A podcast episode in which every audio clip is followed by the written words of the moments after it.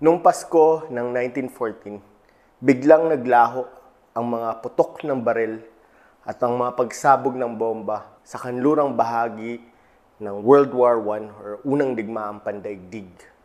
Nagsimula ito nung Christmas Eve or nung gabi ng December 24 nung ang mga German at ang mga British na mga sundalo na lumalaban sa unang pandaigdigang digmaan ay nagsimulang umawit ng mga Christmas carols to each other sa iba't ibang bahagi ng kanilang mga depensa.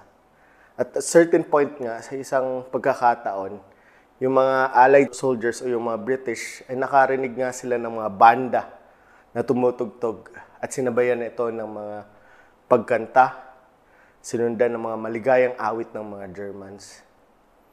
Sa unang labas ng sikat ng araw ay may mga ibang German soldiers na lumabas sa kanilang hukay na taguan. Lumapit sila sa depensa ng mga British and they called out Merry Christmas sa native tongue or sa lingwahe ng kanilang mga kalaban. Nung una, akala ng mga Allied soldiers, nako, patibong siguro to, eh, baka trap ito. They feared it was a trick.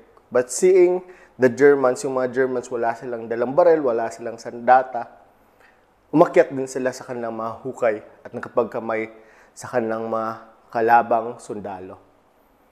Nakipagpalitan yung mga sundalo ng mga regalo, mga sigarilyo, mga pagkain, and they sang Christmas carols together. Meron pang ang mga documented, or there were pictures of German soldiers. Nagtayo sila ng Christmas tree sa kanilang mga trenches or sa kanilang mga hukay. At merong mga pictures din na nagpapakita na ang magkabilang panig ay naglaro ng good-natured or a friendly game of soccer. Ito ang tinawag na Christmas Truce of 1914 o ang panandaliang tigil putukan ng 1914 sa kabila ng unang pandaigdigang digmaan or World War I. Sabi nga ng isang German lieutenant na si Kirk Zimmich, sabi niya, How marvelously wonderful, that how strange it was. The English officers felt the same way about it. Thus, Christmas, the celebration of love, managed to bring mortal enemies together as friends for a time. Imagine that, na ang magkalabang grupo, ang mga British and Germans, ay pansamantalang isinantabi ang kanilang hidwaan sa isa't isa, binaba ang kanilang armas at naging magkaibigan. Ang magkatunggaling lahi at magkaiba ang lingwahe ay nagkaisa at nagbatian ng Merry Christmas. Ang magkaaway at nagpapatayan ay sama-sama upang na-celebrate ang kapanganakan ni Jesus. What a beautiful picture of peace, of unity, and of love. Ganito din ang imahe na gustong ipakita ni Paul sa atin sa Ephesians chapter 2 verse 11 to 22. Dalawang grupo, ang mga Jews at ang Gentiles na pinag-isa at pinagbuklod ni Kristo. Ngunit di tulad ng Christmas Cruise of 1914, hindi ito pansamantalang kapayapaan lamang, kundi walang hanggang pagkakaisa. Ano nga ba ang ginawa ni Kristo upang pag-isahin ang mga Jews at Gentiles? Una, ang dating hiwalay na lahi ay nilapit sa pamamagitan ng dugo ni Kristo. Basahin natin ang verse 11 to 13. Tandaan nyo yung dati nyong kalagayan Pinanganak kayo ng mga Gentiles at tinawag ng mga dituli ng mga nagsasabing tuli daw sila dahil sa ginawa nila sa katawan nila. Noong time na yon, nakahiwalay kayo kay Christ. Hindi kayo kasama sa Israel. Ang bayan na pinili ng Diyos, hindi kayo kasali sa kasunduang nakabase sa pangako ng Diyos sa bayan niya. At namuhay kayo sa mundo na walang pag-asa at walang Diyos. Dati malayo kayo sa Diyos, pero ngayon dahil nakapag-isa kayo kay Kristo, nilapit na kayo dahil yon sa pag-aalay ng buhay at dugo ni Christ. Sa sinaunang panahon, maraming mga paraan kung paano inuuri ang mga tao. There are lots of ways to classify people. Nariyan ang mga mayayaman at mahirap, mga malayang tao or the free men, at ang mga alipin, the slaves, mga lalaki at babae, mga Roma at mga barbarians, at iba pa. Ngunit pagdating sa pananampalataya sa Diyos, mayroon lamang dalawang pangunahing paghahati, mga Jews at Gentiles. Ang Israel isang mapalad na bansa sa ilalim ng isang tunay na Diyos. Sila ang piniling lahi. They were the Jews.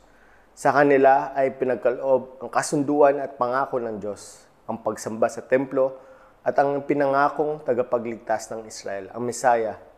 Samantala, ang mga Gentiles, ang mga tao na hindi kasapi sa bansang Israel, sila ang iba't ibang bansa at grupo na nakapalibot dito. Hindi kasing palad sila ng mga Jews. They were considered as separate from Christ. Sila ay hiwalay kay Kristo at hindi nila ina-expect ang isang Messiah at tagapagligtas na paliwanagin ang kanilang kadiliman. Hindi nila kilala kung sino si Jesus Christ at kung parating ba siya sa buhay nila. They had no rights of citizenship. Dahil nga hindi sila pinanganak sa Israel, wala silang mga karapatan by reason of their birth. The Gentiles were also not entitled to the promises of the covenantal community. Hindi sila recipients or hindi sila tatanggap sa mga pangako ng Diyos na ipinangako sa Israel. And dahil doon, they lived in a world devoid of hope. Sila ay namuhay sa isang mundo na walang pag-asa at walang Diyos.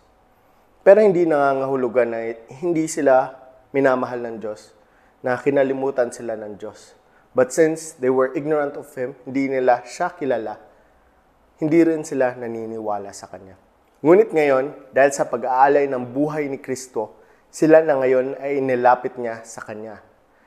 Nung una, sila ay hiwalay sa Kanya. They were separated. Ngayon, sila ay na kay Kristo na. In Christ. Dati sila ay malayo. They were far away. Ngayon, sila ay inilapit na. They were brought near. Dahil sa ginawa ni Kristo, yung mga benepisyo, mga pribileheyo ng pagiging parte ng Israel, ay pwede na nilang ma-enjoy. Si Kristo ay hindi na lamang Mesaya ng mga Jews, kundi tagapagligtas ng mga Gentiles at ng lahat ng tao. By reason of our birth, dahil sa ating kapanganakan, tayo din ay parte ng Gentile race at hindi parte ng Israel. We are not Jews. Ngunit dahil sa ginawa ni Kristo, pwede na nating maranasan at ma-enjoy ang mga pribileheyo na binigay sa Israel at ang mga pangako ng Diyos. All these things are done in and through Christ. Ang kanyang sakripisyo sa krus ay naglalapit sa atin sa Panginoon. Ngayon, alam na natin na may Diyos tayong nagmamahal sa atin at may pag-asa tayo sa mundo. Now we can experience God's goodness and love through Jesus, His Son. Ang pangalawang ginawa ni Kristo upang pag-isahin ang mga Jews at Gentiles ay ang dating magkagalit na grupo ay binigyan ng kapayapaan at pinagkasundo ni Kristo. Basahin natin sa verse 14 to 18. Nung namatay si Christ sa krus, binigyan ng kapayapaan at pinagkasundo ang mga Jews at Gentiles. Winasak yung pader ng galit na dating naghihiwalay sa dalawang grupo. Binaliwala niya ang mga utos at batas ng Jewish law para bumuo siya ng bagong bayan mula sa dalawang lahi na united sa kanya para magkaroon ng kapayapaan. Nung namatay si Christ sa krus, tinapos niya ang galit nila sa isa't isa. Ginawa niyang iisang katawan ang Jews at Gentiles at pinagkasundo sila sa Diyos. So dumating si Christ at binreach niya ang magandang balita ng kapayapaan sa lahat. Sa inyong mga Gentiles na dating malayo sa Diyos at sa mga Jews na malapit sa Diyos. Dahil kay Christ, nakakalapit tayong lahat sama sa tulong ng iisang Espiritu. Dati magkagalit ang dalawang grupo. Ang isa ay pinili at ang isa ay hindi. Ang isa ay may pribilehiyong dala ng kanyang pagkamamayan at ang kanyang kapanganakan sa Israel. Ang isa ay wala nito. Ang isang pangkat ay malapit sa Diyos at ang isa ay malayo. Dahil sa mga pagkakaibang ito, lumikha ito ng puot sa pagitan ng dalawang grupo. Si Christ at wala ng iba ang nakalutas sa problema ng ating relasyon sa Diyos at sa ibang tao. Inilapit niya ang mga tao sa Diyos at sa bawat isa sa kanyang sarili. Hindi lamang ang mensahe na ipinahayag niya o maging ang mensahe na ipinahayag tungkol sa kanya ang nagdulot ng pagkakasundo na ito. Ito ay dahil sa kanya. It is He Himself. Si Kristo ay kapayapaan at tagapagdala ng kapayapaan. Christ is both peace and peacemaker. Pinagkasundo niya ang mga Jews and Gentiles nung siya ay namatay sa krus. Ang dating magkagalit ay pinagkasundo niya dahil sa kanyang sakripisyo. Doon pinag-isa ang dalawang grupo. ginawang isa ang dalawang bahagi bilang isang buo. Ang dalawang grupo, ang Jews at ang Gentiles, ay pinag-isa bilang isang bagong nilalang, bilang isang bagong sangkatuohan. Now, there is no distinction between Jews and Gentiles. Wala nang pagkakaiba sa dalawa. Sila ngayon ay isa. Wow! Galing, no? Ginamit din ni Paul ang word na to reconcile o pinagkasundo. Reconciliation involves the idea of restoration o ang pagpapanumbalik sa isang relasyon. Example, nagka-LQ kayo or nag-lovers quarrel kayo ng iyong crush, ng iyong MU, ng inyong jowa, ng inyong asawa o sino man ang inyong minamahal. Siguro may nagawa ka o di ka nagawa, nakalimutan mo yung anniversary nyo, nakalimutan mo siyang imbitahin, or may nasabi kang masakit. Tapos nagkatampuhan kayo, di kayo nag-uusap, walang kibuan, at sandali o pansamantalang naputol ang relasyon. Ngunit kung may reconciliation, nagsorry ka dahil kasalanan mo at nagsorry siya kahit hindi niya kasalanan at nagkaayos kayo at nagkasundong mali, nababalik ang relasyon, nag-uusap uli at nagiging masaya kayo uli. That is reconciliation. Ang layunin ng kamatayan ni Kristo ay hindi lamang upang ang mga Jews and Gentiles ay magkasundo sa bawat isa Ngunit bilang isang bagong nilalang, bilang isang bagong sangkatauhan, ay mapanumbalik ang kanilang relasyon sa Diyos. As members of new humanity, they will be reconciled to God and their relationship with Him be restored. Sa pamamagitan ng kamatayan ni Jesus ay natapos ang puot sa pagitan ng mga Jews at Gentiles at sa pagitan ng tao at ng Diyos. Dahil dito, pwede na lumapit sa Panginoon anytime, kahit saan, nang walang pangamba na baka galit siya sa atin. Through the help of the Holy Spirit, we can come to God now just as we are. We can come to God in prayer. Ang pangatlo at huling ginawa ni Kristo upang pag-isahin ang mga Jews at Gentiles ay ang dating mga dayo at mga tagaibang bansa ay tinuring na kasama sa pamilya ni Kristo. Basahin natin sa verse 19 to 22. Kaya kayong mga Gentiles, hindi na kayo tinuturing na mga dayo o taga-ibang bansa mga citizens na kayo, kasama ng bayan ng Diyos, at kasama na kayo sa pamilya ng Diyos. Para kayong building, tinayo kayo sa pundasyon na nilagay ng mga apostles at prophets, kung saan si Christ Jesus mismo ang pinakamahalagang bato. Dahil sa Kanya, nagsama-sama ang mga parte ng buong building at nagiging isang banal na temple na para lang sa Panginoon. Dahil sa pagiging united nyo kay Christ, sama-sama din kayong tinayo para maging buhay na tinitirhan ng Diyos sa tulong ng Holy Spirit. There are two technical terms here na karaniwang nagsasaad ng pagiging mababa ang katayuan kumpara sa mamamayan ng isang bansa o citizens. Ang una ay ang foreigner or dayuan. Ito ay partikular na tumutukoy sa mga tao na bumibisita or dumadayo sa isang bansa. Ang pangalawa ay ang alien or yung mga naninirahan sa isang bansa na kanilang pinili. Either sila ay nagtatrabaho doon or pansamantalang doon muna tumira. Sila ay nakakatanggap ng konting proteksyon at legal na katayuan sa pamamagitan ng kanilang pagbabayad ng buwis. Ngunit wala talaga silang tunay na karapatan doon. For example, yung mga OFWs natin, pumupunta sa ibang bansa, pumupunta sa ibang mga countries to work there. Kahit matagal na sila doon, kahit ilang taon na sila doon, wala silang pribilehiyo ng pagboto, wala silang karapatan for healthcare. Pag na-hospital sila, kailangan lang magbayad. Wala silang libreng edukasyon para sa kanilang anak or total protection di tulad ng mga citizens ng isang bansa. Ngunit kapag pinagbigyan sila ng kanilang bansang tinitirhan, ginawa silang citizens, they are able to experience these things. Meron silang healthcare, meron silang edukasyon pinoprotektahan sila ng state na kanilang bansang tinitirhan. Ganon ang naging posisyon ng mga Gentiles sa karyaan ng Diyos bago ang pagdating ni Kristo. Ngunit ngayon, nasisiyahan sila dahil sa lahat ng pribilehiyo ng bagong bayan ng Diyos. Bilang karagdagan, ang mga Gentiles ay kasama sa pamilya ng Diyos o kasapi sa sambahayan ng Diyos. Part of God's household. Citizens of God's nation. Paul ends by likening the Gentiles being in Christ to a building. Na mga Gentiles ay naging Kristiyano, nilagay sila sa isang matatag na pundasyon ng mga apostles at prophets. Ngunit si Kristo ang pinakamahalagang bato at siya ang nagsasama-sama sa lahat ng parte ng buong building upang maging buhay na tirahan ng Espiritu ng Diyos. This is talking about the church or ang simbahan. Hindi na lang building na gawa ng tao, kundi tayo ng mga tao mismo na pinag-isa at pinagsama-sama ni Jesus. But remember, we are only the church when we are connected to Jesus and by Jesus to each other.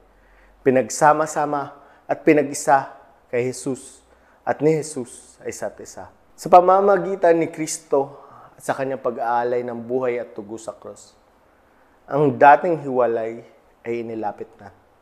Ang dating magkakagalit na grupo ay binigyan ng kapayapaan at pinagkasundo.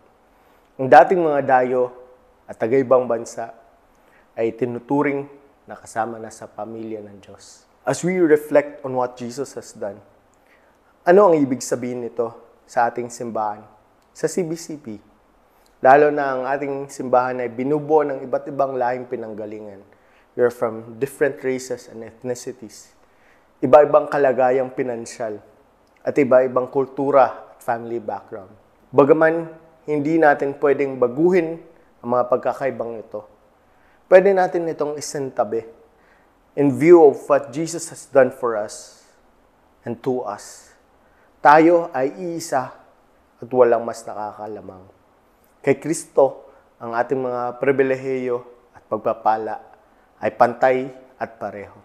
Dahil dito, let us not look highly on ourselves. Huwag maging mapagmataas at huwag tingnan na mababa ang iba. Don't look down on others. Sa paanan ng krus, tayo ay pantay at isa. Sa halip na mas tingnan ang ating pagkakaiba, gawin natin ang lahat upang manatili ang kapayapaan at pagkakaisa sa ating simbahan.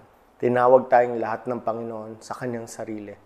Pinagsama-sama at pinag-isa kay Kristo at ni Kristo sa isa't isa. Ito ang plano ng Diyos upang pagkasunduin ang lahat ng tao upang maging isang bagong nilalang kay Kristo. Manalangin po tayo. Panginoon, salamat sa iyong mensahe ngayong araw. Salamat na sa kabila ng aming pagkakaiba, kami ay isa sa iyo mangyari po sana, Lord, na patuloy naming celebrate ang aming unity o ang pagkakaisa sa inyo.